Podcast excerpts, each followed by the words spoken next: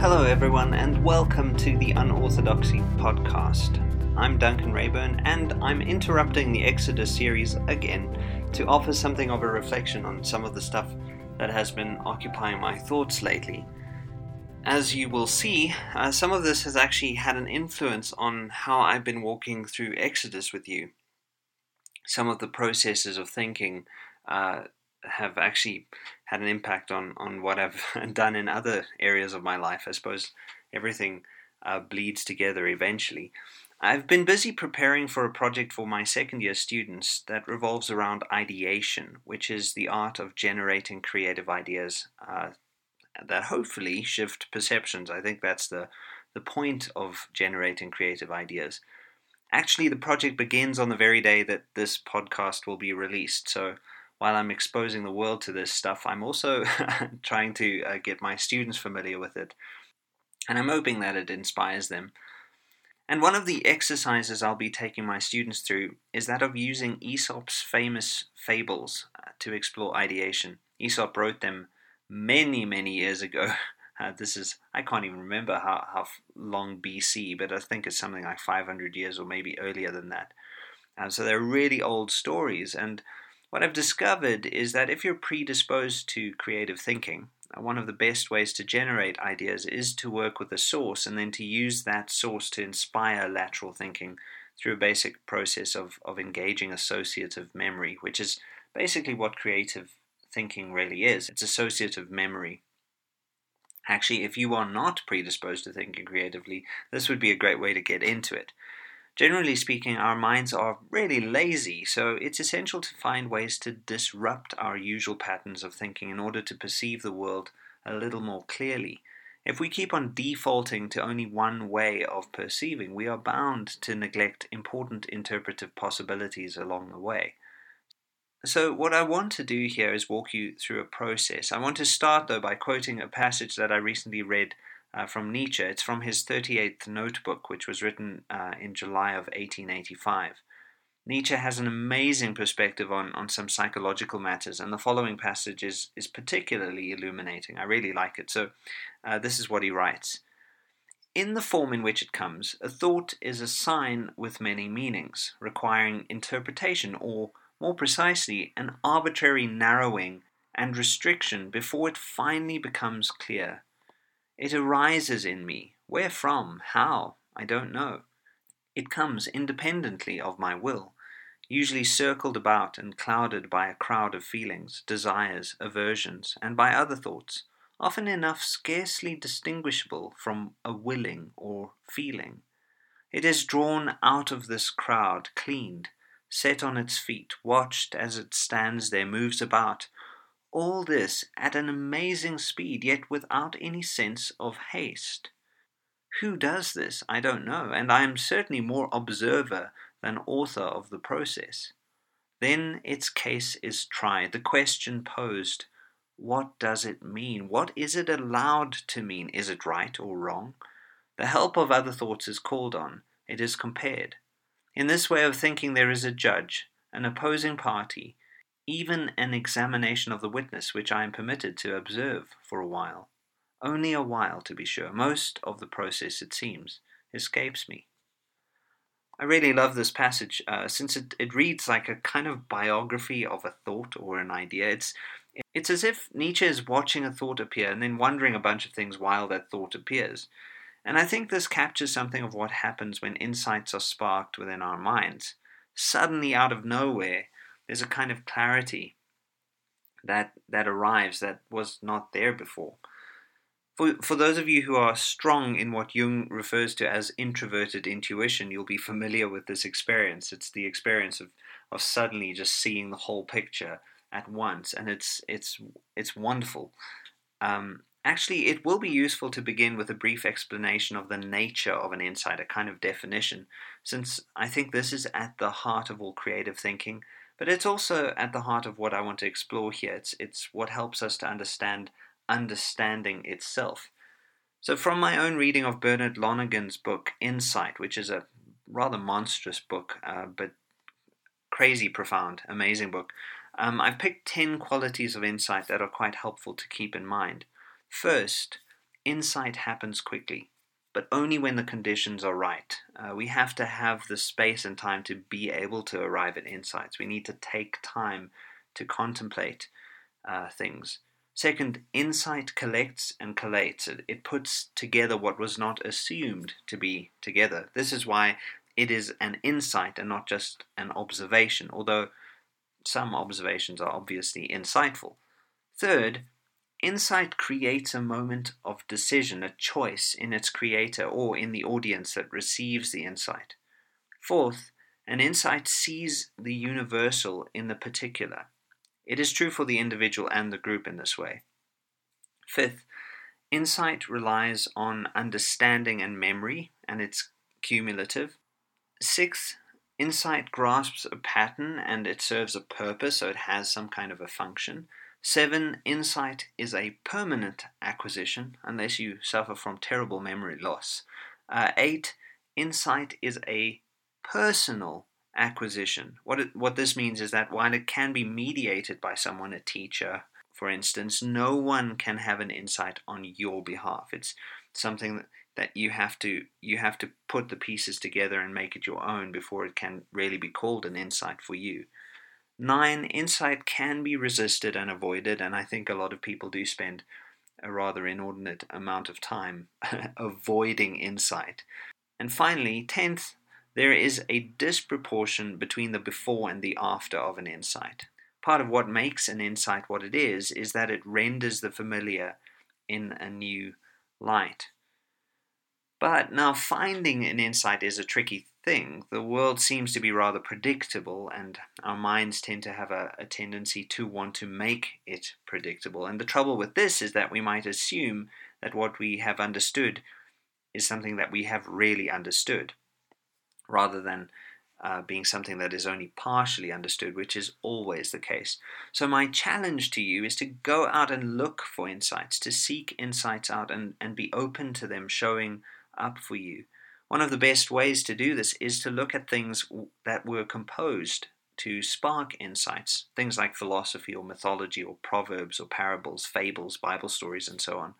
What I'm going to run through here is just one fable, but hopefully you see the value of this for reading not only other texts but the world itself. I think we can look at the world as a, a kind of playground for insight making and insight finding.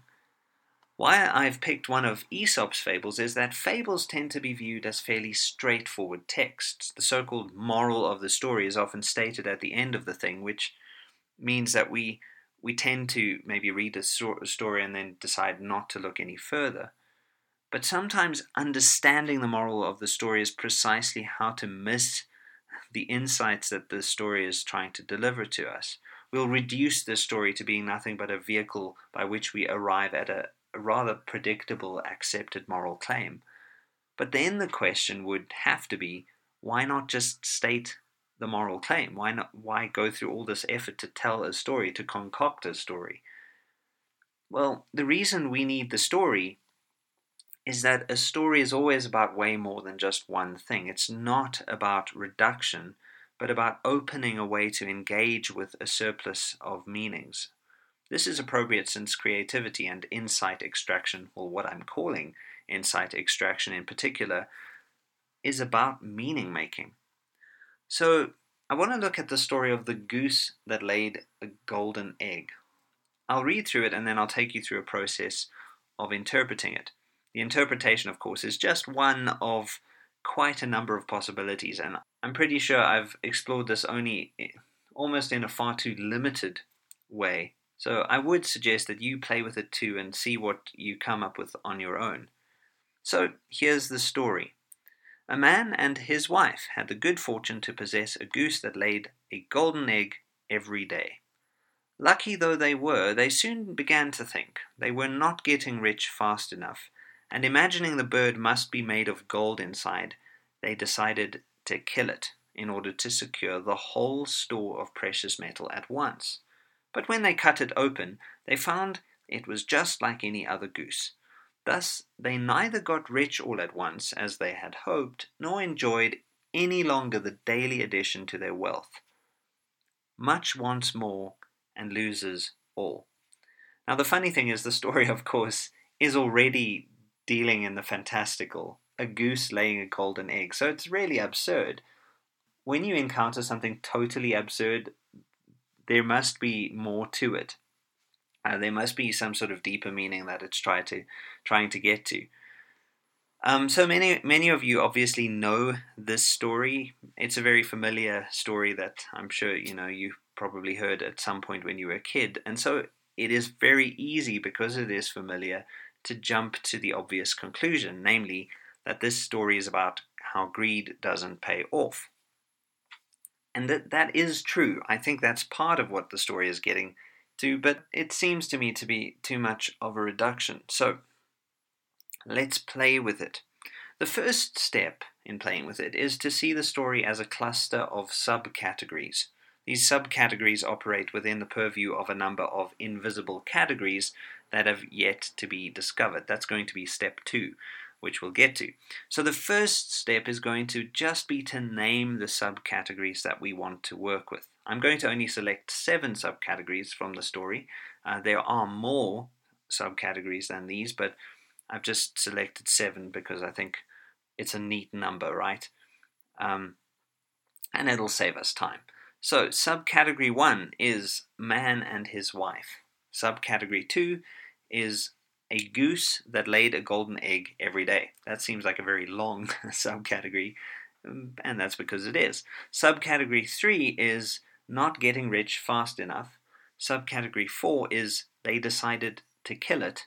Subcategory 5 is they cut it open. Subcategory 6 is they found it was just like any other goose. And the last subcategory is much wants more and loses all.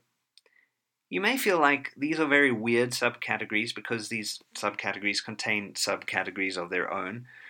Why have I selected man and his wife together, for instance, rather than as separate categories?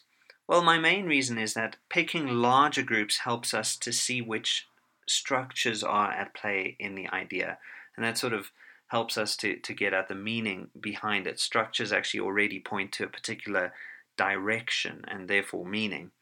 Uh, noticing the structures is helpful for grasping a pattern, which, as I've said, is, is what an insight is about. Step two is to look for a larger category within which the subcategory that you're selecting fits. This is a process of abstraction. So you work from the concrete to the less concrete to the abstract. So our first subcategory, man and his wife, might fit within a few categories. First, they conveniently fall within the category of people, which is part of the category or biological frame of higher primate, although that one is maybe not going to be so, so essential for this reading. They are clearly part of the categories of relationship and partnership as well. Even if we don't know how good or bad their relationship is, we trust that their designation as being together holds, at least for this story. They are also subjects with particular hopes and desires and ambitions. That's how the story frames them. So, in generating that abstraction, we find that there's a kind of complexity to them.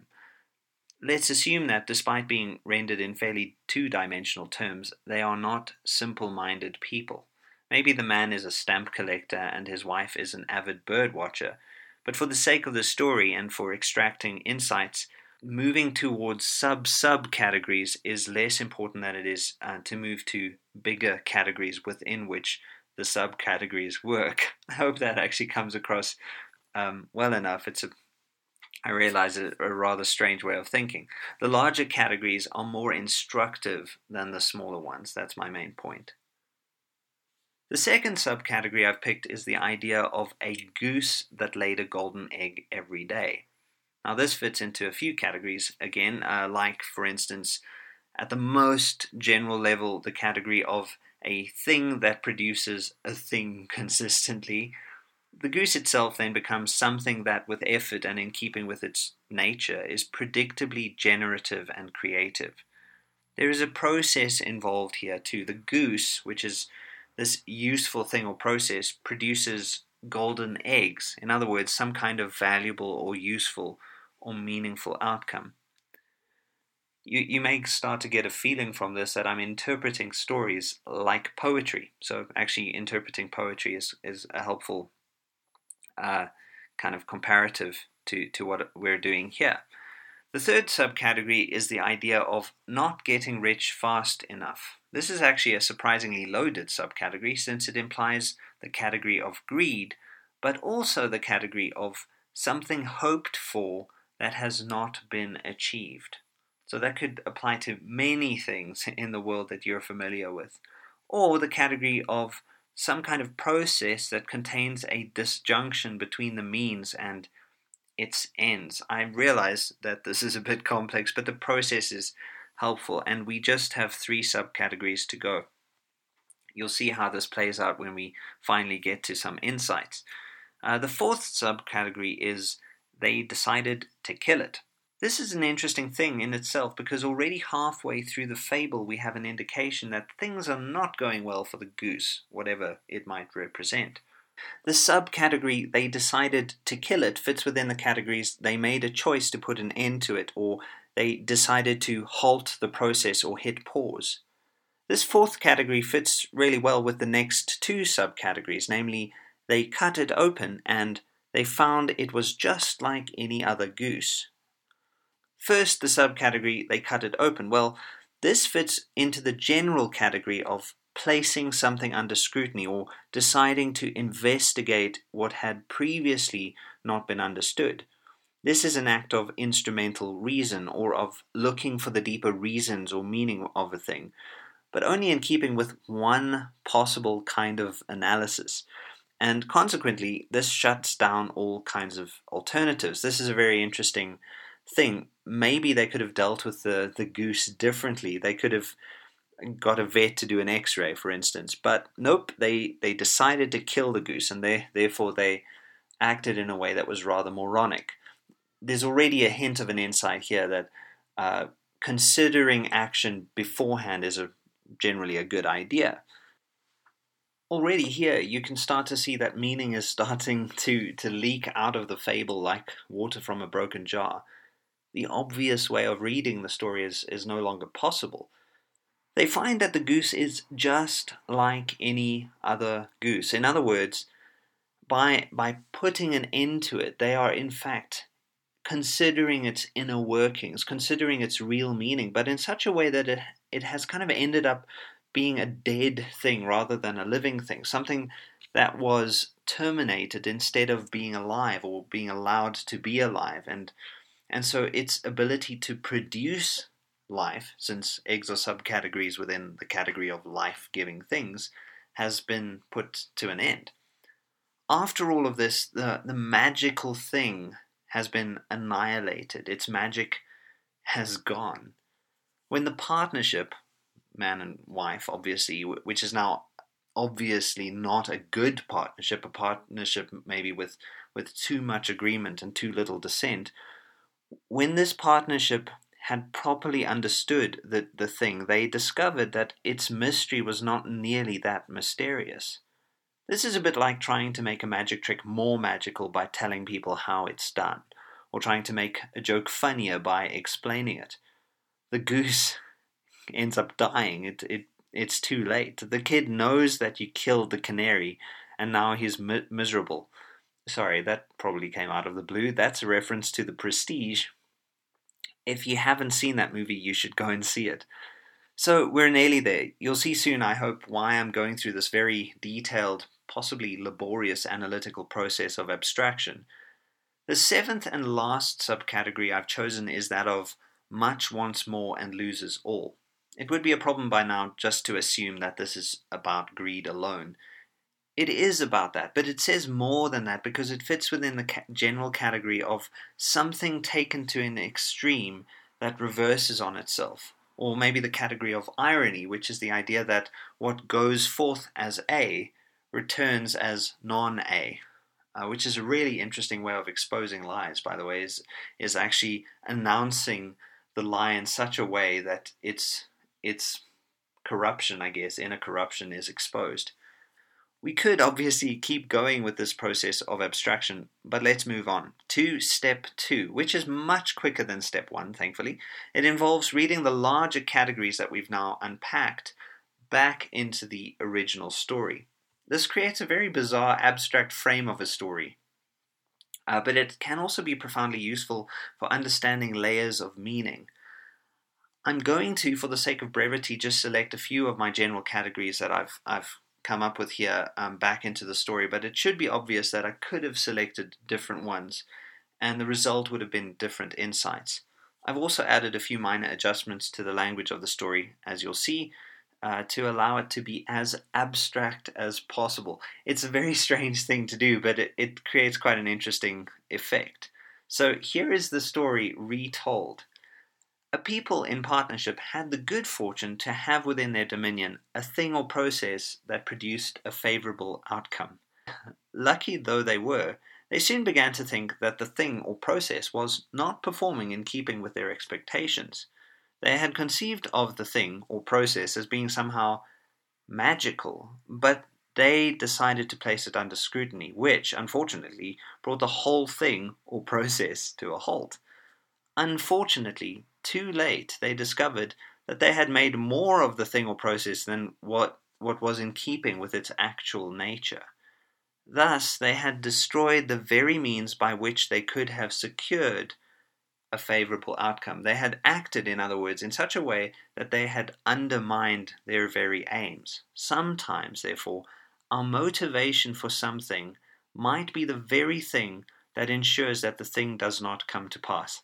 So there's lots of uses of the word thing, and it's very vague. Um, but now that we have a very weird, vague frame of a story, we can actually have fun populating the story with other associations. And that is step three. We can, for example, unpack some different key ideas that the story makes known to us. So, for instance, the thing or process might be a kind of system, something like a particular bureaucratic process. But there are people connected to this process who want to improve it. So they decide to sabotage the process, not intentionally necessarily, but in an aim to make it run smoother, to get more golden eggs, so to speak.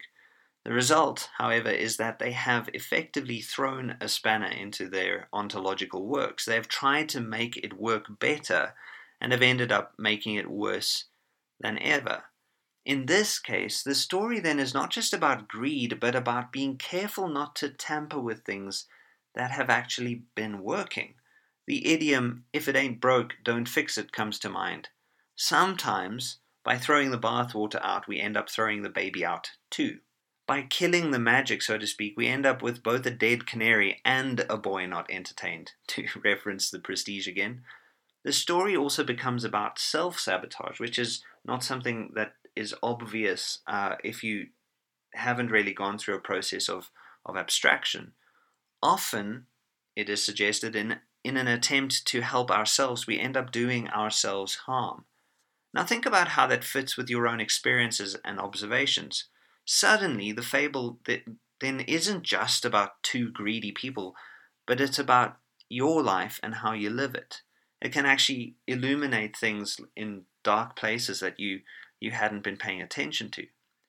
Then there's another possibility. Maybe the goose in question is a particular ideology. Well, then maybe we need to make the ideology go away. Instead of doing this, though, some people in partnership, you know, in their collective, might do their best to dispose of the whole thing. In the process, they end up not only destroying the bad, the slowness of its inner working, say, or the tendency of the ideology to to impose views on certain people that you know it shouldn't impose things on. Rather, what happens is it also destroys any possibility of the good. I'm, I mean, that's very abstract, but you could apply this directly to something like the Marxist um, attempt to dismantle, uh, say, capitalism. Instead of um, regarding capitalism as a, a very intricate thing with very complex inner workings that may have, you know, good and bad results, the, the intention is to destroy the whole thing. Well, maybe that's just going to end up killing the goose and destroying the, the very possibility of something good coming out instead of figuring out, well, maybe there's a better way to to work this out, to fix the inner workings of the system rather than destroying the system uh, completely. This reminds me of Viktor Frankl's notion of paradoxical intention, which is the idea that sometimes the motivation itself is what ensures that the outcome is jeopardized. So, for example, as in a Freudian sort of case of, the so called frigid woman, people who struggle to have pleasure during sex might start focusing on having pleasure during sex, and the result of that will be, well, that they don't. Um, it's it's only when their aim becomes not worrying about how much pleasure they're having that they actually start to really enjoy themselves. This applies to other things too. If you aim for happiness, for example, you are probably only going to make yourself miserable. Happiness is always a byproduct. It's the magical result of taking care of the goose, so to speak. Uh, another example of paradoxical intention would be the idea here of, of being overly controlling about the details. Being in control is one thing, but over control is likely to lead to a total loss of control, and that sort of references the the the moral of the story, which which is you know when you take something to an extreme, it actually reverses on itself. If you try to over control something, you lose control. Other insights I came up with um, by reflecting on the story, both in terms of the abstract and the concrete, are as follows. You'll see that some some of them are pretty plain, but at the very least, you can also um, recognize that more has come from the story than just the obvious moral of the story by me just running through a quick process of abstraction.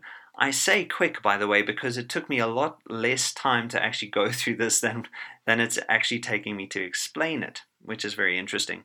So, the first insight is it's possible to perceive the miraculous where there is, in fact, only something ordinary, and by extension, it's possible to overlook the miraculous in pursuit of the ordinary the second uh, insight is the perception of control or understanding is not equal to actual control or understanding. Third is the insight that sometimes we destroy what is most beneficial to us in service of the wrong ideal. The fourth insight is that greed misdirects our attention. That should be obvious. I think that uh, vir- virtuelessness, if that's a real thing, uh, being without virtue is a way of misdirecting our attention. Idolatry is is misperception itself. Uh, the fifth insight is that ingratitude leads to a kind of loss of reality. So here I'm taking the goose as a kind of symbol of, of reality itself. The sixth insight is that sometimes our scrutiny is the thing that destroys what ought to be valued. And then the, the last insight is that by overextending anything, we can undermine it. So that's really a kind of summary of the detail of me going through a three step process. Um, and the aim of that is to extract insights. Of course, there's a kind of eisegetical gesture going on here too. We're reading in to the story, but it it's a reading in that is congruent with the actual structure of the parable. So we first find larger categories, then we read those larger categories back into the original context or the original text and its subcategories. And then we start to think about the possibilities of meaning opened up by this process of working uh, between the concrete and the abstract. In the process, we're actually going to start to really see the story. Yes, it's about greed, as I've said, but it's also about desiring an end beyond a particular means, or paradoxical intention, or putting an end to what is beloved for all the wrong reasons, or any number of other things that, that we've started to see. When you've worked through a similar process to what I've presented here, you start to gain a really good understanding of what kind of meanings are possible within a particular text. Not to say that every meaning was consciously intended by the author, it probably wasn't, but the multiple interpretations that are possible in reading the text in this way are still very much, and this is important, congruent with the intention of the, the text itself. There are, of course, many ways of being creative, of provoking and assisting with creative thinking, but I've found that one of the best ways of thinking through creative problems is what I presented to you here, which is category expansion by means of an analogical thinking process, which I've I've also um, discussed on this podcast before. There's certainly, as I hope this very provisional, incomplete picture I've painted ought to suggest, a chance that we'll be able to get more out of the world if we start to see it in this way. We may even start to see it more clearly and ourselves more clearly, which is obviously something that's very important to me. Uh, so there you go. I, I really hope you've enjoyed this little detour into a very different mode of thinking. Thank you very much um, for listening in. Uh, take care, everyone. Cheers.